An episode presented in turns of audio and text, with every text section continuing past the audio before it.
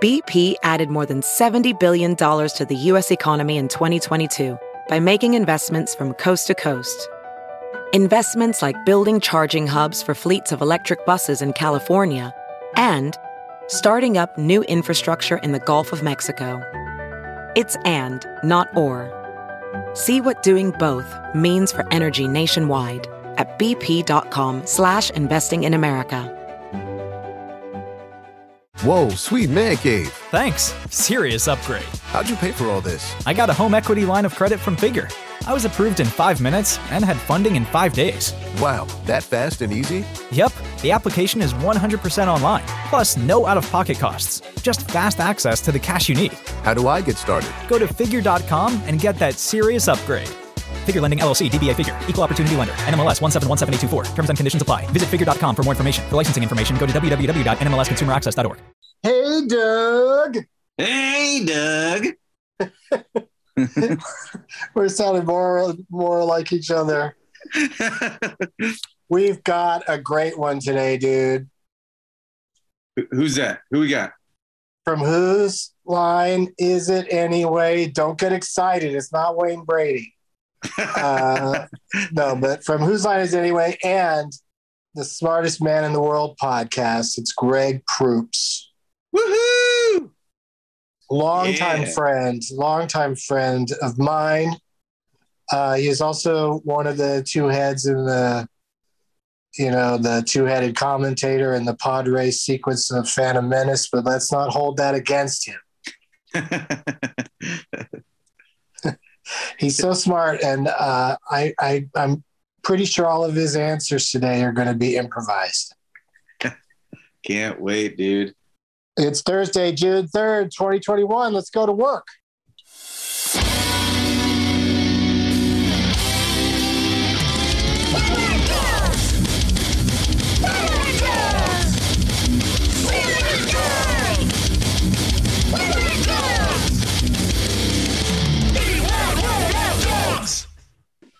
Hello, Greg Proops.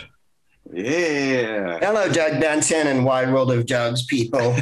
Yeah, other Doug here as well. Yeah, we got our co-host Doug Mellard. Have the two of you guys met? Mellard. Hi, Doug Mellard. I probably at a Tiger Lily show or something, I'm sure, or Doug Lowe's movies, but it's been a minute. It's good to see you, Doug. You too. Or it's good to see your picture. Yeah. Yeah, we go audio only on this thing because, the listeners don't get pictures. So why should we? Great to have you here, Greg. Thank you, Dougies. How is it going? How's, as things open back up, how's that treating you? Well, I was anxious because I felt like, 3-4 months ago, we were told to never leave the house or we die. And then all of a sudden it's like, hey, everybody, do whatever you like. And so I was a little, maybe I'm a little overly cautious. I was out the other day and I get a little nervous sometimes. But I mean, I'm glad because I've gone out with Jennifer now and we've eaten outside like 2 or 3 times and we hadn't eaten out a meal since March last year, I think. Mm-hmm. Yeah. So it's just a bold new thing to even go outside and eat. So I'm excited about that part. I still don't trust people enough to think that they're going to do the right thing. And so when I start touring again, there's that issue. So I don't mean to be a bummer about it. I'm sure it's a comedy show, but when something as devastating as what we've just gone through or what we're going through still is going on, I don't see that normal as like a real big option. I think you and I had this discussion a few months ago, Doug Benson, why were 50,000 people dying of the flu every year, which we could have avoided if everyone had worn masks. And then to find out people weren't washing their hands all the time, like yuck. Right. So, I wasn't a mask person, but now I'm going to be, but having to travel so much and be in an airplane or a car or a bus or a train or whatever every day and theaters and clubs, I'm always washed my hands and carried those little foil pouches of alcohol because Some planes you're on don't even have like a sink. They're so small. Yeah. And airports are filthy. So I was always kind of super conscious about that. But I've really enjoyed not having a cold or a flu in a year. Yeah. Yeah. It's been crazy that it's been that easy to not have a cold or flu is to, you know, stay away from people. Yeah. I mean, right. It took a zillion, 5 million people in the world to die to learn this, but yes, I intend on wearing my mask on planes, and in any kind of public thing like that for a good long time until. Yeah. Planes are masks would have been a great idea to begin, before the pandemic, just because, you're just cooped up with people. I know they say that it's the, best air out there, but it's not. There's no way. It still just trips me out that, you have to be confined with people for so long. And just also, it's just better for if you're going to be napping anyway, why do you want your stupid mouth hanging open? No. I think everybody looks better with their masks on. I think they do. That's the other thing. It hides a world of hurt, doesn't it? Mm-hmm. It really does. More people have. I think it's funny. People have. If they had to just get by on eyes, people are all pretty good looking. You can see the rest of the face that you go, okay. When you effectively cut off half of people's faces, they are much better looking. It's true. I am. It hides my double chin. It's great. I went to in 2019, or as we refer to anything before last year as the before days, or I've heard that anytime you say last year, you mean 2019. Wow. I like that. Yeah. So last year, I went to Tokyo with the Nightmare Before Christmas, which you've seen, Doug, the live show that we do. And it's really, really fun.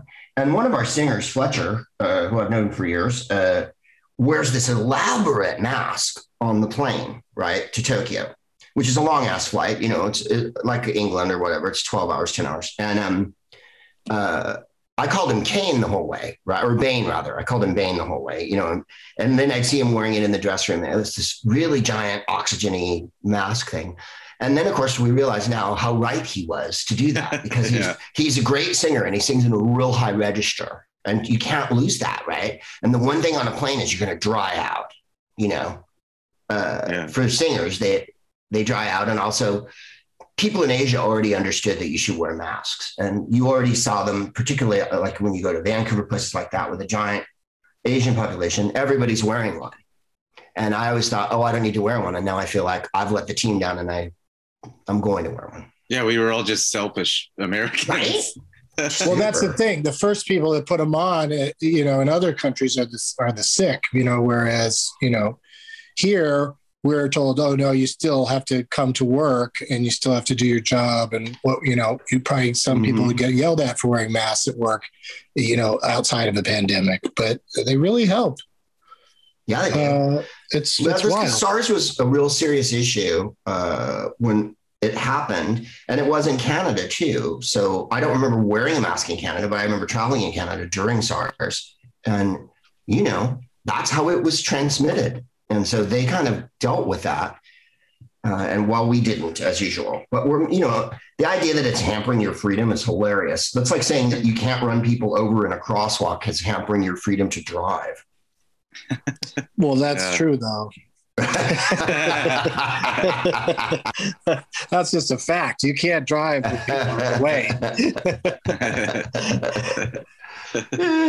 So we talk a lot about names on this show because it's a wide world of Dougs, and Greg/Gregory is I think name-wise, I feel like that's kind of a cousin to Doug. I think you probably have a lot of the same issues that Dougs have.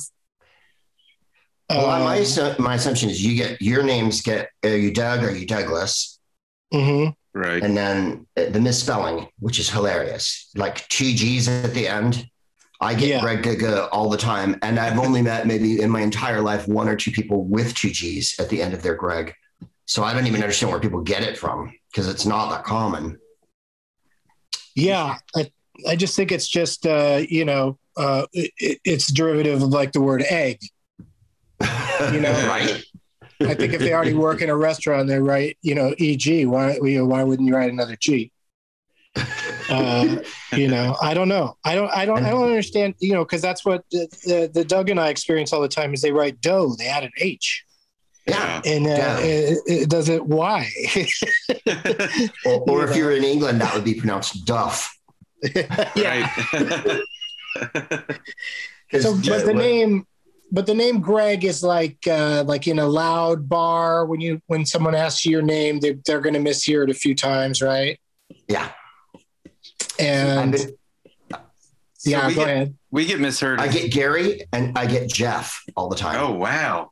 People turn me into Jeff Proops because I think of Jeff Proops maybe, but I've always been called Jeff. And I mean, my last name is already a nightmare. I'm 1 R away from disaster. So. Well, you're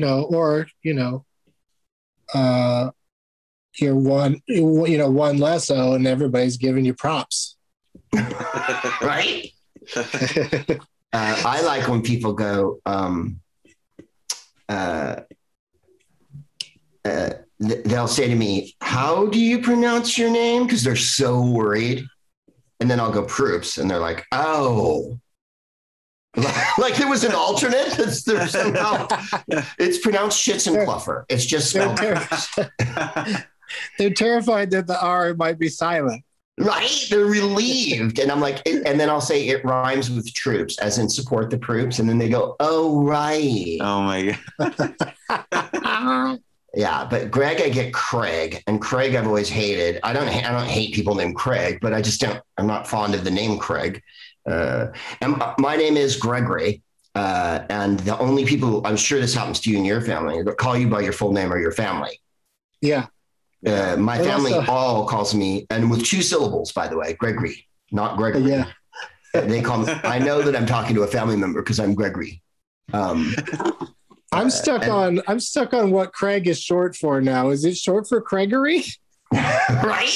No, I don't think so. And there's so Craig. Where did it come from? Why is it? Craigslist. There's also Greg with a Graig. There's a few alternate Craigs and Gregs in there.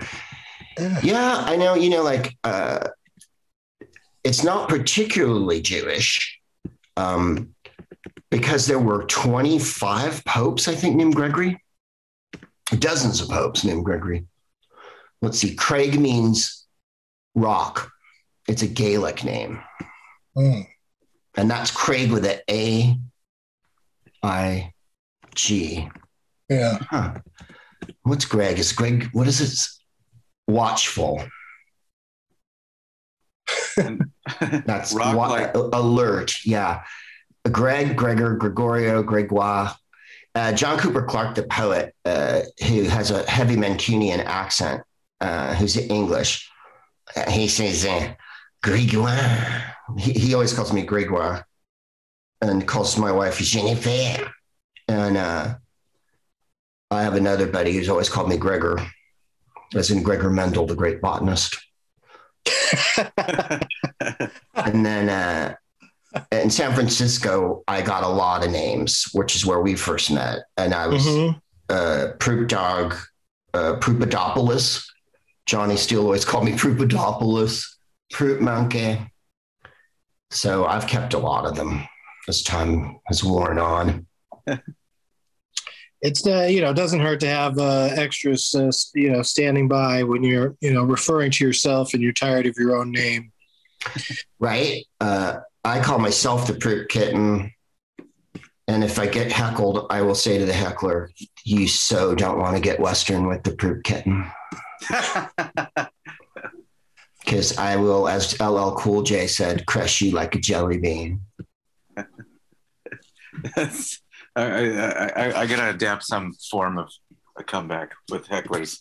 That's way cooler than anything I've ever said. Right? You do not want to get Western.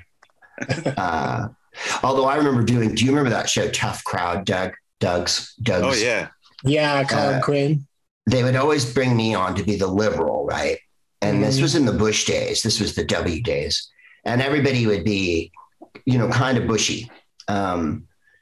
And there was this air of aggression on the show. It was a real New York, like, dude show where, like, they'd come at you. And because I talk the way I do and I'm effeminate, and I'm obviously a West Coast, you know, pot smoking liberal.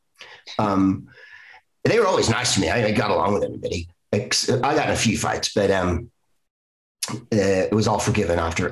They would come at you like real aggressive, and I would get called Jim J. Bullock within 2 seconds of the show starting or something, you know, some reference to that. Clearly my sexuality was a real effort for them. And, but one guy I remember, and I can't remember his name, he was an East Coast type, but he was junior grade. He wasn't even at the Jim Norton, you know, level of expertise. I was fussing with my tie before we went on camera. And he goes, "Oh, you fixing your tie, huh? You gonna fix your little fucking tie?" This is while we're, you know, this isn't on the break, right? So I turned to him and I said, "You know what? I'm real smart.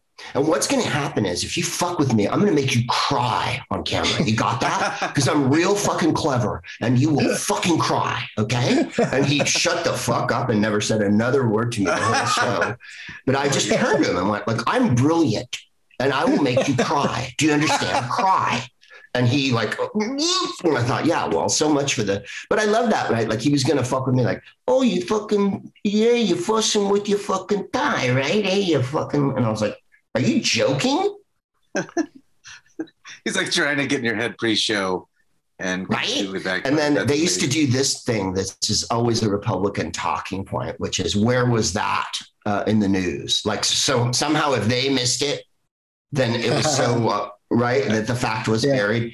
And I remember it was this was during Iraq or something, and it was some scandalous thing. And I read about it, and actually, when people read newspapers, that's how long ago the show was. In USA Today or something, right? When you're on the road, they'd give you USA Today at the hotel. Remember that? Yeah. And one of the producers says to me, "Oh, really? Where was that in the paper?" And I went, "Page 14 of USA Today," because I just read it that morning. And of course, that stops them dead, because then it's like they can't argue with you anymore, and it's not any fun. But I always thought that was hilarious. Why would you do a comedy show where you aggressively attacked everybody? Yeah. When the point of comedy is that we're a team, and we all, like, I'm on another show like that people have heard of called Whose Line, where we don't do that to each other. Yeah. We actually throw the ball to each other, as you know, we might throw it hard, but we're throwing the ball to each other. So, like, no one ever goes, I don't ever go like, "Hey, Wayne, you fucking dick," you know, like, why would you do that when you're in it on a team, you know? Well, comedy is a team sport. As soon as you put two comics together, we have to help each other. Well, get ready for the second half of the show. We're going to get real mean.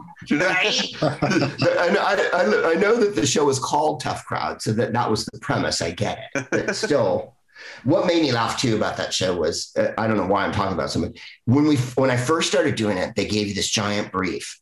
It was 6-7 pages long. And it was all printed out, and it was all the topics you were going to go over and all the news stories behind them. And then by the end of the show, like 5 years into it, they just never, you know what, they'd hand it to you and you'd never see it again or talk about it again. I was like, oh. So that the idea was really never to cover topics. It was so that they could call me Jim J. Bullock. Yeah, that was a rough one. I mean, you know, It worked in its weird way when all the guys are just sitting there, all just equally insulting each other. You know, that crew can be pretty entertaining when that happens. But, you know, I can, you know, hear that on Sirius XM or something.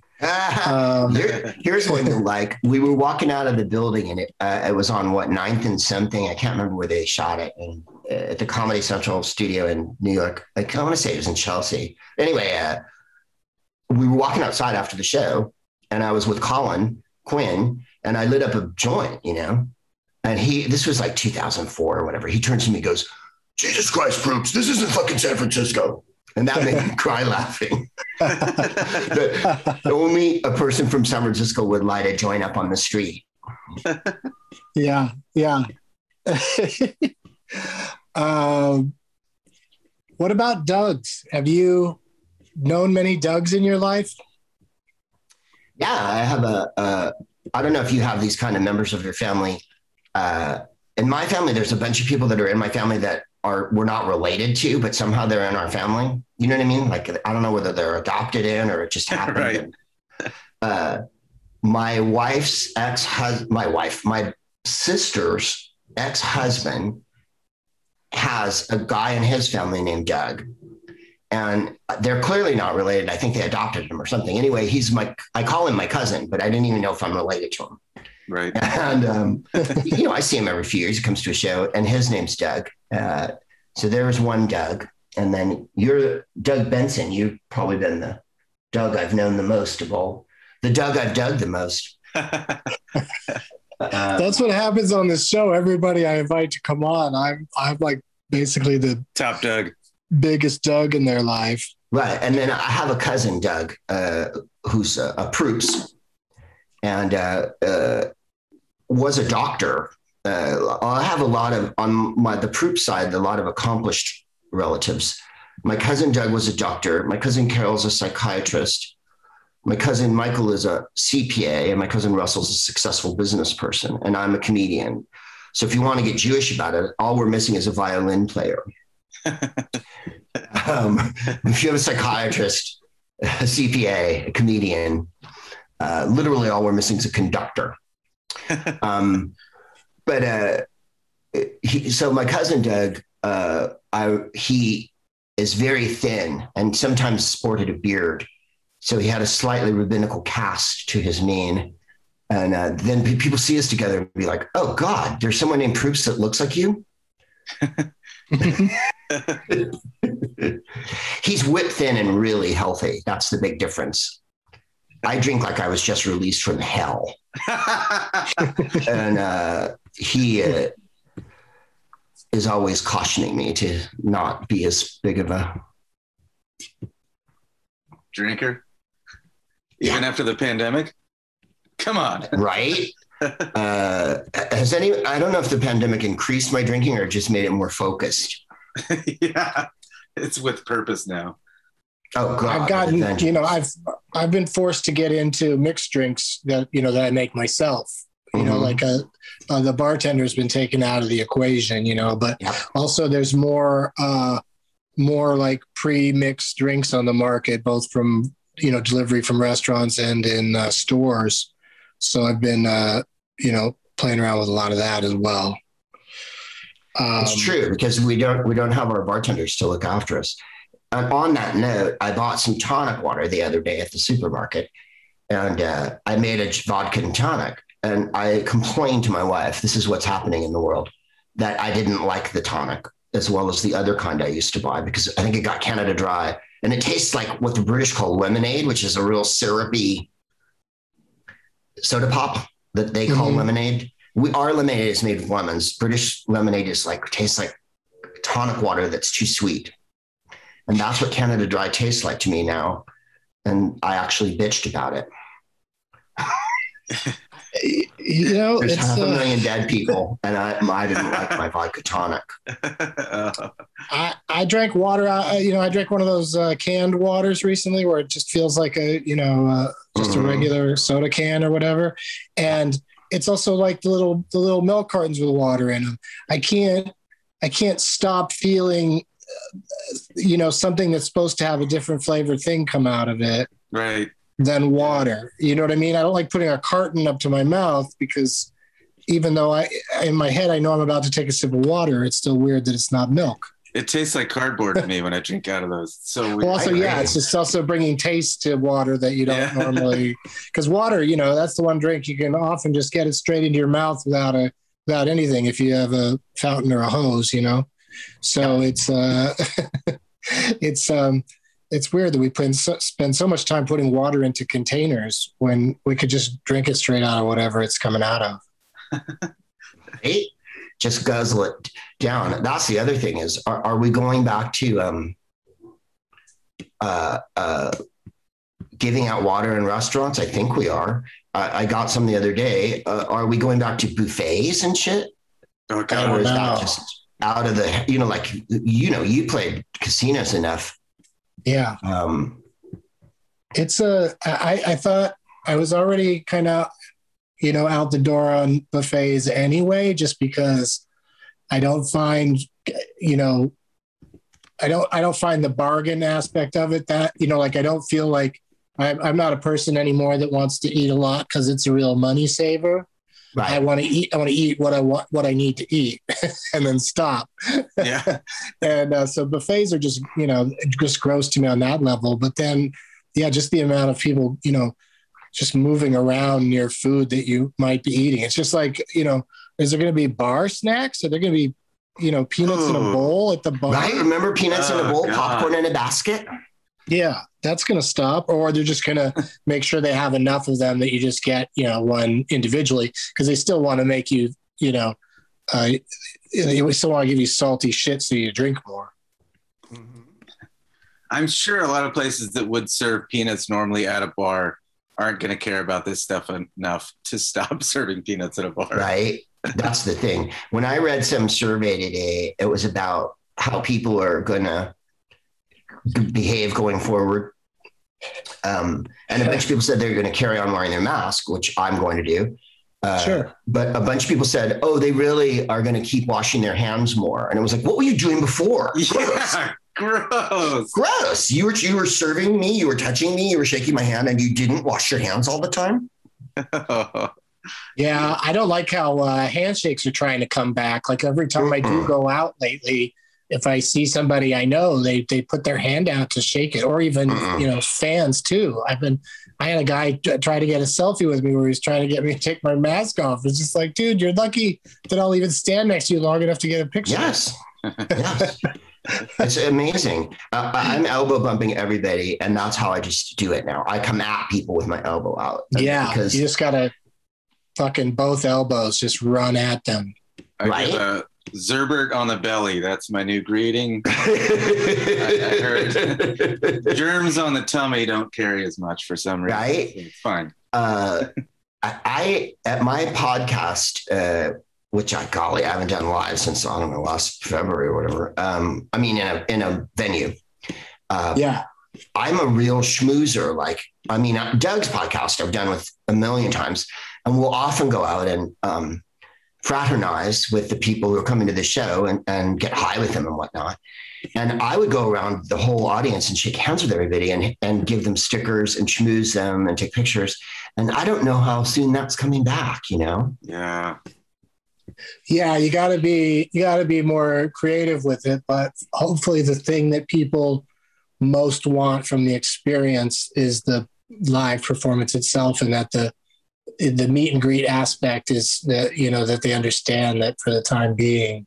Like, I don't want fans being mad that they can't get, you know, photos with us, but I also don't necessarily want to hang out and get photos with everybody, you know? Right.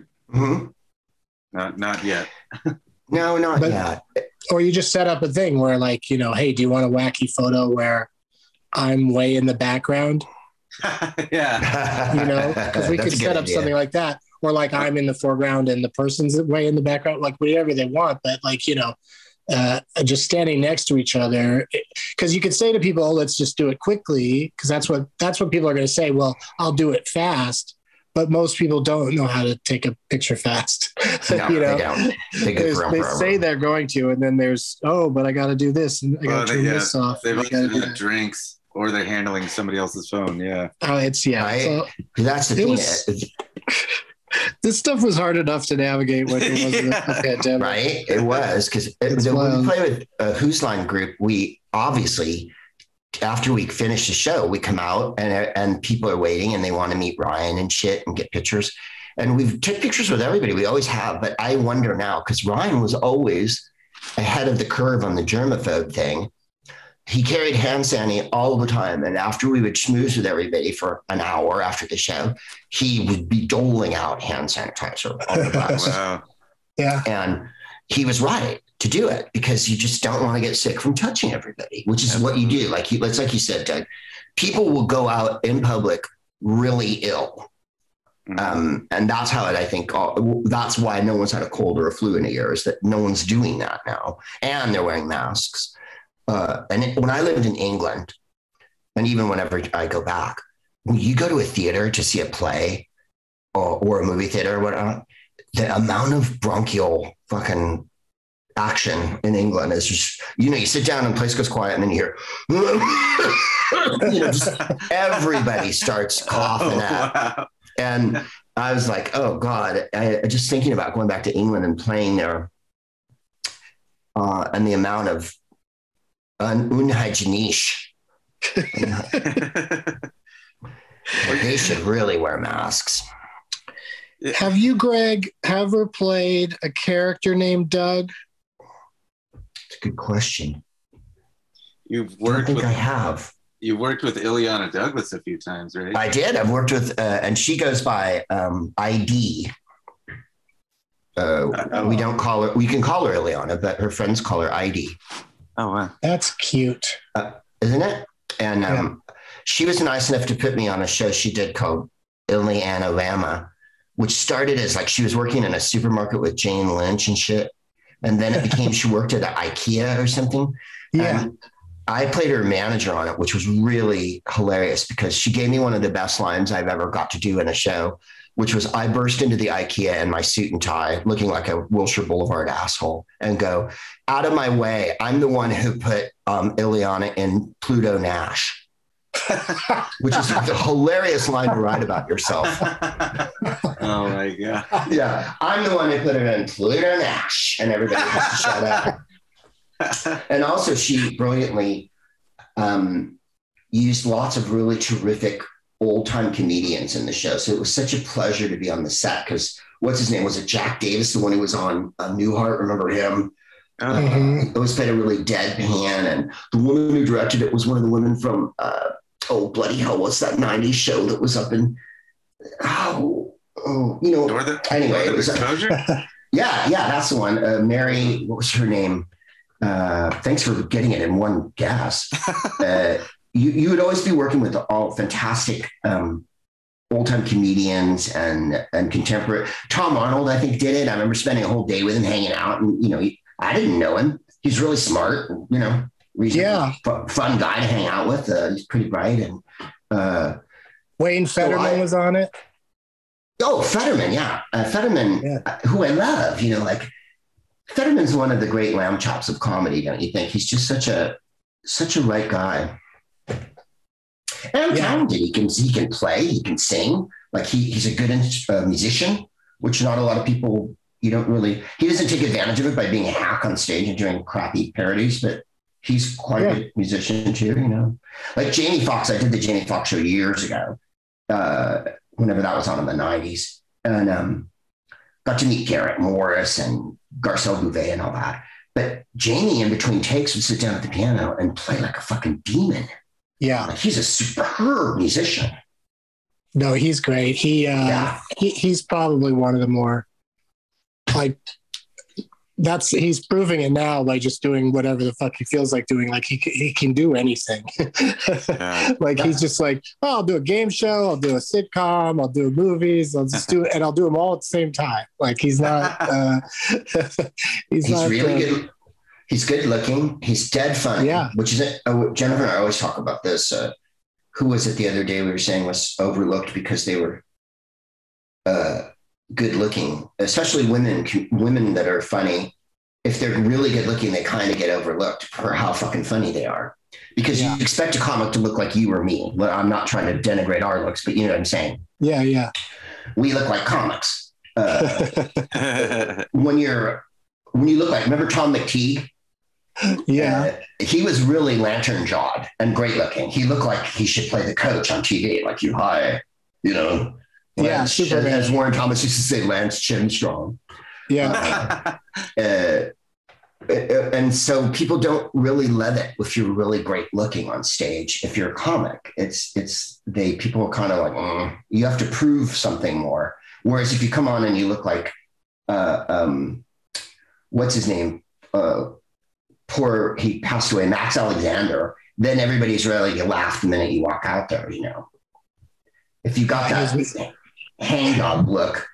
Yeah. Yeah, he's a big guy and he always looks sad.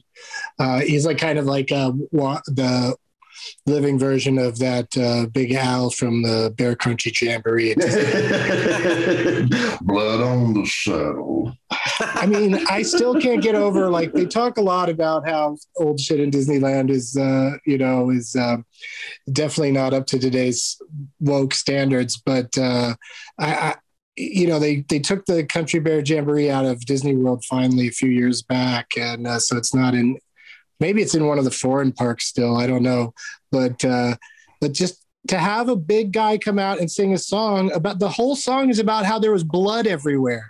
Yes. There's blood on the saddle, there's blood on the ground, there's blood all around. That's the whole puddle. Song at a children's show. Oh my God. What?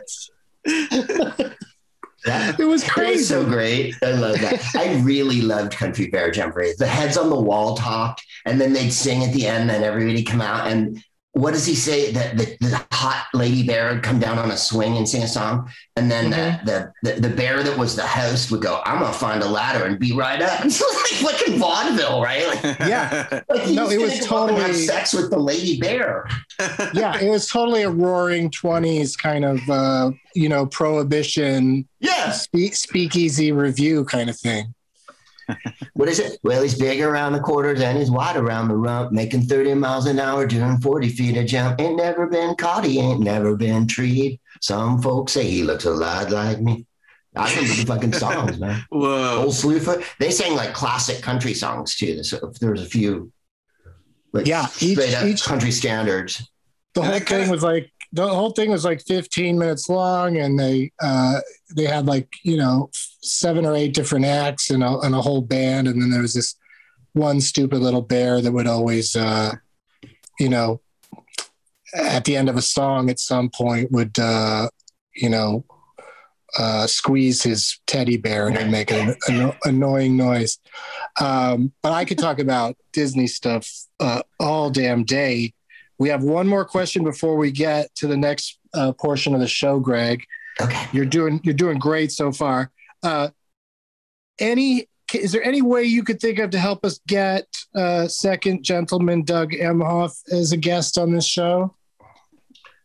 Wow. Well, a tall order, I know. I know he's really busy. As my guest, so I don't know that it's a priority, but it'd be great. Maybe if you offered him a chance to talk about the agenda, he would do it, because you're a famous comedian with a giant audience and a huge Twitter following. He can do whatever he wants. Right? I mean, but say to him, like, what we want to talk about, you say it's the premises were Doug's, and you are currently the most famous Doug in the country. And, you could try him on Twitter. I did try Twitter, and he just doesn't. Yeah, I'm sure there's a lot of people poking at him. Imagine the layers of security around him. Right. Yeah. No, it's going to be tough, but we're asking all the guests just in case somebody goes, "Oh yeah, I have a cousin who's Doug Emhoff." Right. And then, I would. And then we're in. The closest I can get is that I went to high school with the energy secretary Jennifer Granholm. But that's not exactly it. No, but that's that's pretty amazing. She was the queen of our junior prom, and she had Farrah Fawcett hair. This is the 70s. Yeah.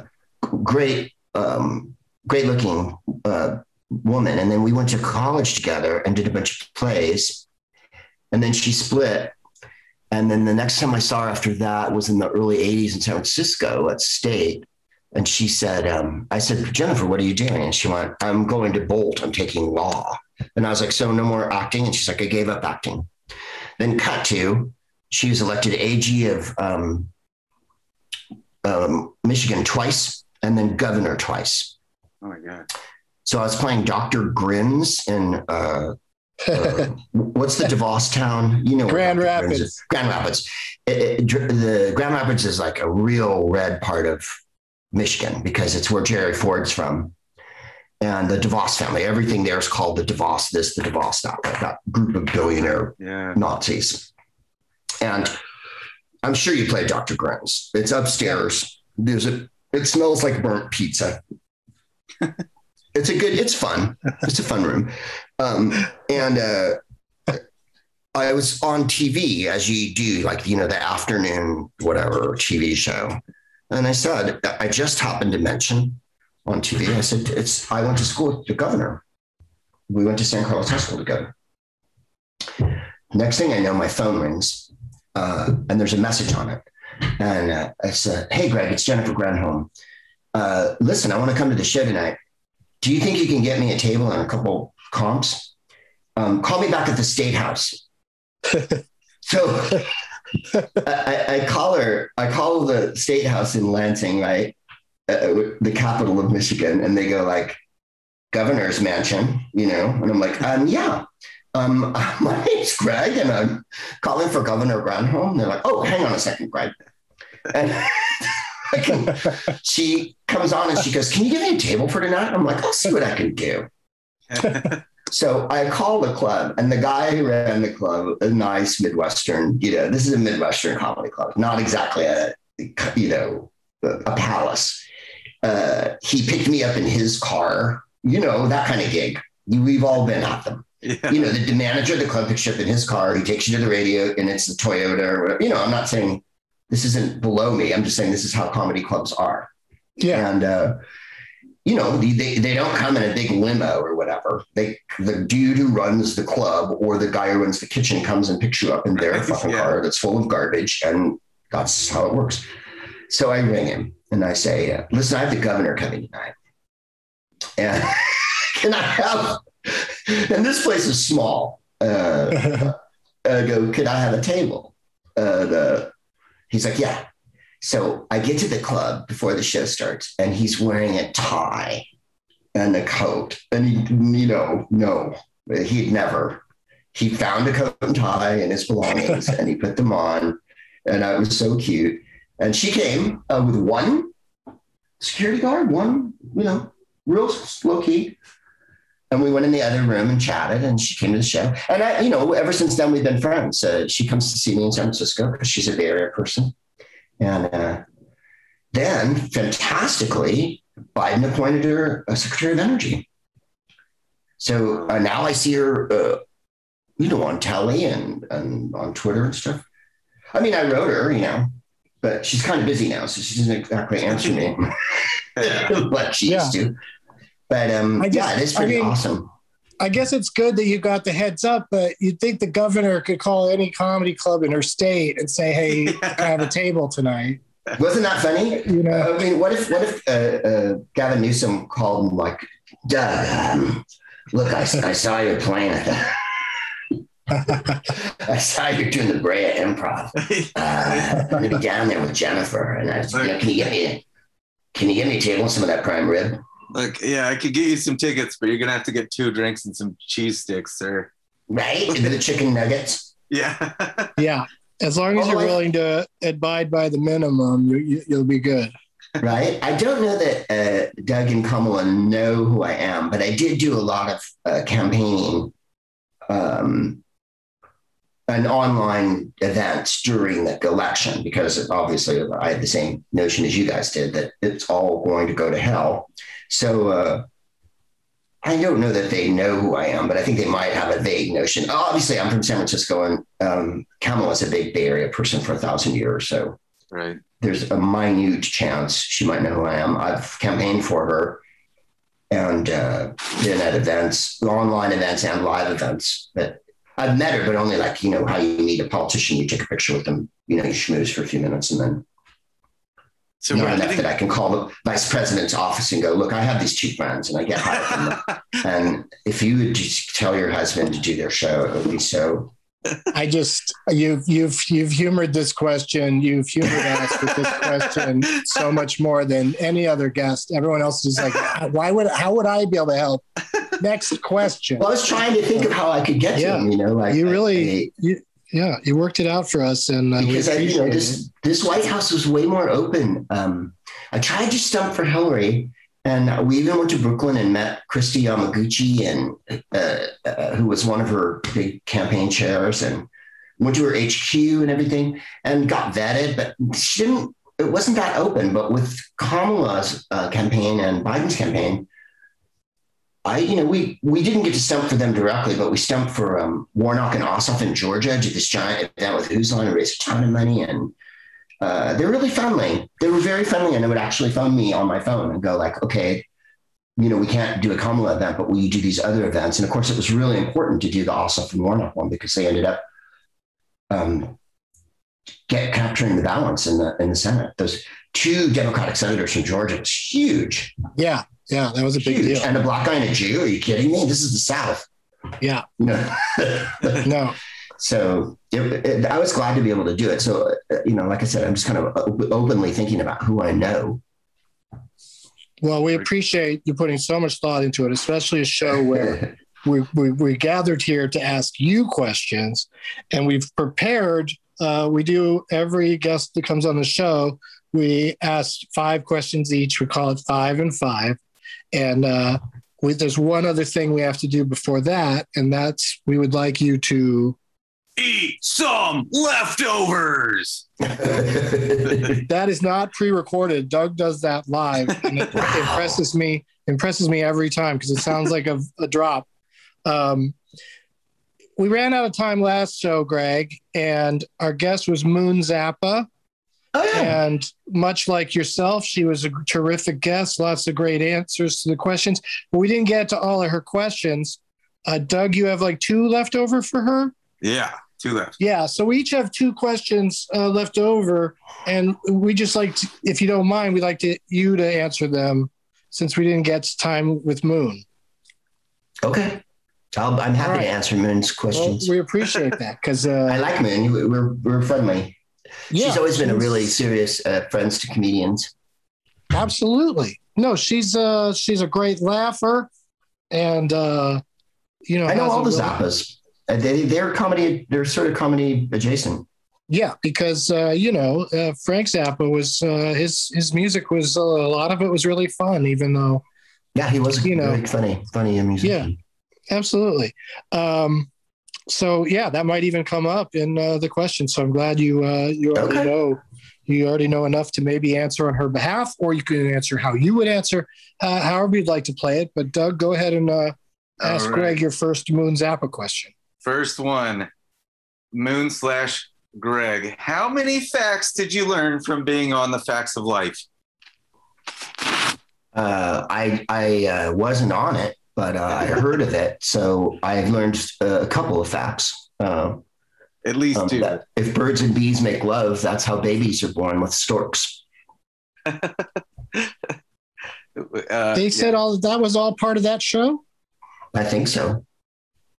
Oh, I thought it was like about a girls' school. I didn't know there was animals. Oh, that show. Yeah, Facts of Life. Tootie was the only one I remember. Yeah, Tootie, yes. Natalie. Oh, Natalie, yeah. Oh, right. Yeah. Oh, there was also Street Trash. Did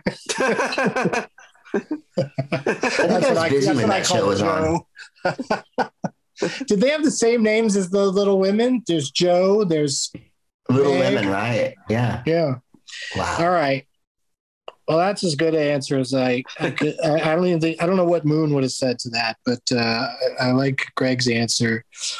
I wanted to ask her, Greg, did they have to get your permission to make that Sam Rockwell movie? Moon. I assume they did. Right? Because you can't just go around going, hey, we made this thing called Moon when there's a person. Right Moon, there named Moon that could just be like, hey, hold on. That's my name. They also had to reach out to former quarterback Warren Moon. What if the working title was Moon Unit and they got him to drop unit in a lawsuit? See, this is the kind of fun we would have had with Moon if we didn't run out of time. Doug, what else have you got? All right, last leftover from Moon Zappa. Is Pterodactyl Woman from Beverly Hills based on a true story? My understanding is it is. Whoa. That she lived in a rocky crag above Beverly Hills and would swoop down and you could hear the beating of her slate gray wings. It's a typical LA story. Oh, very much so. Just a classic Hollywood tale. Yeah. That was all pretty fun for me because I didn't understand the question or the answer. Me neither. Oh, Moon was in a movie called Pterodactyl Woman from Beverly Hills. It's a trauma picture. Trauma. Yeah. Oh, really? It looks wild. It's got Beverly D'Angelo in it and a few other people. It looks out of control. Awesome. Okay. I can't believe I missed that in her filmography when I was going through it. My last question is a Frank Zappa-based question for her. Mm-hmm. I wanted to ask, in the song Valley Girl, you popularized the expression, gag me with a spoon. And my question to her was going to be, but have you ever gagged with a spoon? No, I think it's a figure of speech. But why would one? I don't understand why it's a figure of speech, I guess.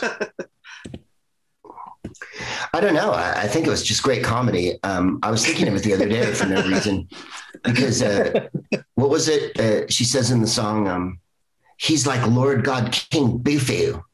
That line always made me laugh. Yeah, she's my archer's always playing with his rings.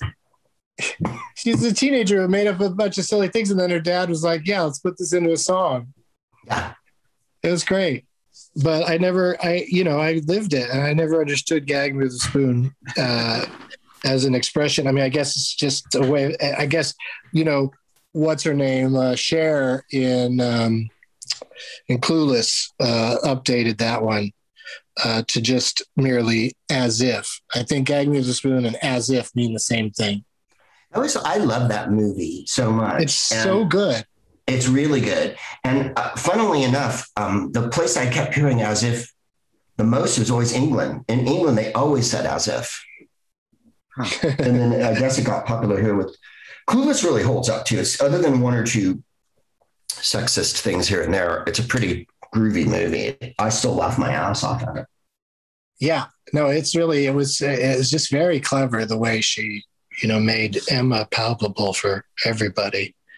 I think that Amy Heckerling is a wildly underrepresented director. And the fact that she made Fast Times and Clueless, which are both classics and both still hold up and have real issues in them. She should have had a lot more pictures, I believe. Oh yeah, absolutely. She's dead funny writer and director. Yeah. That's part of the issue with being not only a director, but a woman directing. Like you're not going to necessarily get, she can't crank out scripts. So she's, going to have to direct things that are just more like she's just there to do the job. And then she gets the blame when those movies are dumb. But I think she's great. And thank you for eating those leftovers. Are you full? Yes. Because we have 5 questions for you. And this is a record breaker here on Wide World of Doug's. We have one commercial break in the show, and it's usually in the middle. But on this one, it's happening 50-some minutes into the performance. We'll be right back. We are back. We're here with Greg Proops, and Doug Mellard has written 5 questions. I've written 5 questions, but... there's no way we're going to get to all of them, but let's just, let's get through, as many as we can. And we'll start with you, Doug. What's your first question for Greg Proops and Greg Proops only? All right. As a baseball fan, what is the greatest baseball moment you've witnessed live in the stands? Anything historical? Wow. Well, live is, because I wasn't at the 3 times my San Francisco Giants won the World Series because they were, that wasn't live in the stands. So to answer your question directly, me and Warren Thomas were at a playoff game in 2002, and Benito Santiago, who was catcher for the Giants and had major injuries that season and whatnot, hit a home run to win the game. And I remember we turned to each other and then we just got up and started dancing. Whoa. Did you make it to the cam? Right? With a kiss cam? Yeah. Oh man, that's rad. That was just one. I could think of a lot of other Yeah, you're Giants. I grew up a Rangers fan, so your Giants are part of the reason I've almost given up on baseball because they've never been the since 2010 and 11. Boy, I had a great routine about the 2010 Rangers. And then they went back the next year and lost again, which was just awesome. Yeah, and then they were done. Yeah. What's his name? Who played it? Who was your big star right fielder who was the clean and sober? Hamilton. Yeah, Josh Hamilton. And he came to San Francisco for the first game, right? And the city is a whole nother bag for sports. The Giants fans like smoke weed, like outside the park. Yeah. And because there's only a screen that, there's that knothole gang thing in right field, it blows into the park. And he was losing his mind that people, he plays in Arlington, man. Arlington. And he was like, people are smoking weed out in the fucking field. And he was trying to be clean and sober, which he's dropped off the wagon a few times. But yeah. That one made me cry laughing. And I'm like, dude, you're in our town now. Yeah. Let me hand my bong to this lesbian policeman for a second while I Oh my God. You got to understand. And what's the other joke? I go, they show San Francisco and the ballpark at night, and it looks like an emerald in a bed of jewels with the bay spread out like a poem all around it. And then when they went back to Texas, they showed them like, here's the stockyards. Yeah, that's about right. No offense taken being from Texas. No, San Francisco from the air and that where the ballpark is looks like a dream. Right. And Arlington Stadium is in that giant car park. Yeah. And it's next, oh, buddy. And the huge bas reliefs on the walls of white people driving cattle across the Indians' territory. It's just so fantastically white people.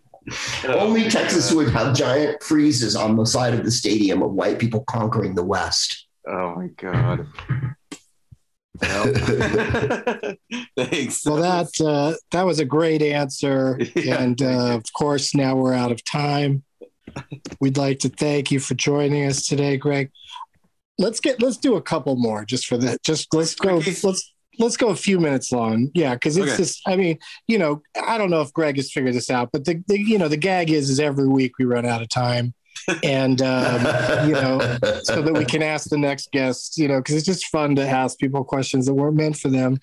So here's a question that I was going to ask Jerry O'Connell when he was on a few weeks ago, or maybe months ago. I forget how long it's been now, but he was like walking his dog and arrived late. There was a lot going on with Jerry that day. Mm. So we didn't get to any of Jerry's questions. So what I was going to do today was just ask you Jerry's questions because I knew you'd be great at this. So here's the first one I was going to ask Jerry, but now I'm asking you is you appeared on the Broadway stage with the late, great Alan Rickman. Please do an impression of him saying something to you, like maybe, advice that he gave you at some point. Mm-hmm. If you get off on the name of our quarterback parts, I suggest you drop it. Yeah, I bet you that you did a much better Alan Rickman than Jerry would have done. That was pretty great. I think the thing to do was holding it for you. My late friend, John Sessions, who passed in the last year, was one of the original stars on Whose Line, had a hilarious, he was a wonderful impressionist. And he gave the key to doing Alan Rickman, which is act like your lips can't touch your teeth. So you talk like this. Oh, wow. It's the season. What does he say? It is the holiday season, so be of good cheer. John McClane. Robin of Locksley. It is fun trying to talk without your just do it and you do much better. Yeah, because he had like a real almost like kind of a horse's mouth kind of the way his lips would wrap around what he was saying. Now I have a gun. Her. Oh man, way better than Jerry. All right, do you have another quick Greg question, Doug? Yeah, I'll do here's a quick one. Fuck, marry, kill: Frosted Flakes, Lucky Charms, Wheaties. I love Lucky Charms. I haven't eaten them in 100 years, so those I would copulate with. What was the other two? Wheaties and Frosted Flakes. Wow. Wheaties and Frosted Flakes. I was going to say, did you write it down? Yes. Right? Wheaties and Frosted Flakes are the same cereal, but one has sugar on it. Right. Right? So aren't they like the exacts? I don't know which one to marry. All right, I'm gonna marry the Frosted Flakes and kill the Wheaties, I guess. Kill the healthier one. Well, because yeah. I don't. The Wheaties puts NASCAR drivers on their boxes, and I don't think that's sport. I love that. That's the reasoning. Yeah, that's great. I love it. That's a great reason. I got one more quick one. I think you'll get this right, Greg. This for Jerry. I was going to ask him, which of your movies has this tagline? He stole the money and he's not giving it back. Wow. This is the Jerry O'Connell one? Mm-hmm. A Jerry O'Connell movie that he's in. Yeah, he stole the money and he's not giving it back. Oh. It's not Jerry Maguire, I know that. No. Although that would have been a great tagline for that movie because it makes no sense whatsoever. I don't know the name of the Jerry O'Connell movie, so I'm going to have to make it up. It's Bank Heist. That's a series on Netflix? Oh, that's Money Heist. Oh. And then it's the Spanish show, The Money Heist, which is hilarious because the actual Spanish name of the show is called Paper Music. I mean, they put the name of the show up in Spanish, and it has nothing to do with Money Heist. Oh, right. Yeah, they just changed it completely. Yeah, just gave it a cooler sounding name. Like, right. Because like, there was a movie, I didn't watch it, but because of the name, and then it starred Kelsey Grammer, but it was I think it was called Plane Heist. Right. It's like just doesn't get any more basic than that. Well, we didn't think of anything. Yeah. I liked all those Richard Gere movies from the late 80s and early 90s because it was always like, continuous problem. It was always some weird phrase that was supposed to indicate, unrest or a lawsuit or an unhappy couple, Yeah. Unresolvable solution. Yeah, and like police expressions, what do they call it when they investigate their own? He was always internal affairs. Internal affairs, yeah. And it was about affairs of both kinds. Wow. This has been so much fun, Greg. I can't believe that we have so many questions for you left on the table, but we'll try to ask the next person on down the line. Would you like to promote anything particular at this time? My podcast is Smartest Man in the World. It's at GregProops.com. I have a show on Saturday at the Nowhere Comedy Club with Ben Glebe. It's the 1-year anniversary of, we do a little improv show together called It's a G Thing. You can go to my website, GregProops.com, or Nowhere Comedy Club. That'll be on Saturday at 5. And then I'm doing a Nowhere Comedy Club podcast of my show on the 18th. The 18th is a Friday at 5 p.m. I will be doing that from the Porpoise of Fruititude, and that will be on camera. And like that. Right. So that's what I'm plugging. Oh, and Whose Line will go back on the road in October. So if you go to Who's Live Anyway, we're selling tickets for shows in the autumn. Tell Ryan to stock up on that. Yeah. Right on the hand sanitizer. Yeah, and it's hand sanitizer. The last gig we did together was not last year. It was 2020, and it was March 8th in Anacortes, Washington. And I remember he came on. Oh, we did Seattle, the Moore Theater, like on the 6th or 7th. Oh, yeah. And he came on with a whole roll of toilet paper wrapped around his head as a joke, right? Like because people were starting to wear masks. Oh my God. And I remember that. And that we were sanitizing the microphones. That was our big way to not get it. Yeah. And then everybody ran out of toilet paper and he. Right. And then we got on a bus on the 11th or 12th to go to Escondido or somewhere to do a gig. A bunch of what we hilariously in comedy call local gigs, meaning it was like Lancaster, Escondido, which of course are nowhere near LA. Jennifer said to me, I don't understand why you guys are doing this. Why are you going on this tour? And I said, because I'm in a group and by lunchtime, they had banned gatherings of over 1,000 people. So we went and ate lunch and we came right back home. Oh my God. Because we were playing 4 theaters that weekend, all of which held more than 1,000 people. I was like, well, no, 1,000 people can't be in a room together. Jeez. So, damn. Yep. Well, I'm looking forward to going back into a room. Yeah. And people can, you know, do that kind of optimistic purchase right now and find when they're coming to your town and get tickets. And then that means the pandemic will stay away because everybody's got such a positive attitude. Doug Mellard, what do you got to plug? I'm going to be starting a monthly stand-up show in Austin at the Buzz Mill with my buddy Mike Wiebe called Excelsior. So it's going to start July 1st. So check it out. What? 1st, it's a weekly show? What night? Of the month? Monthly. Every first show, Thursday. What night of the month? Every first Thursday of the month. First Thursday of every month. What do you like? What do you like on the Supreme Court? Isn't that when they convene? I'm going to be doing Doug Loves Movies in front of an actual live but small audience on Wednesday. Really? Yeah, on Wednesday, June 9th at the Brea Improv. Wow. So tickets are on sale for that now.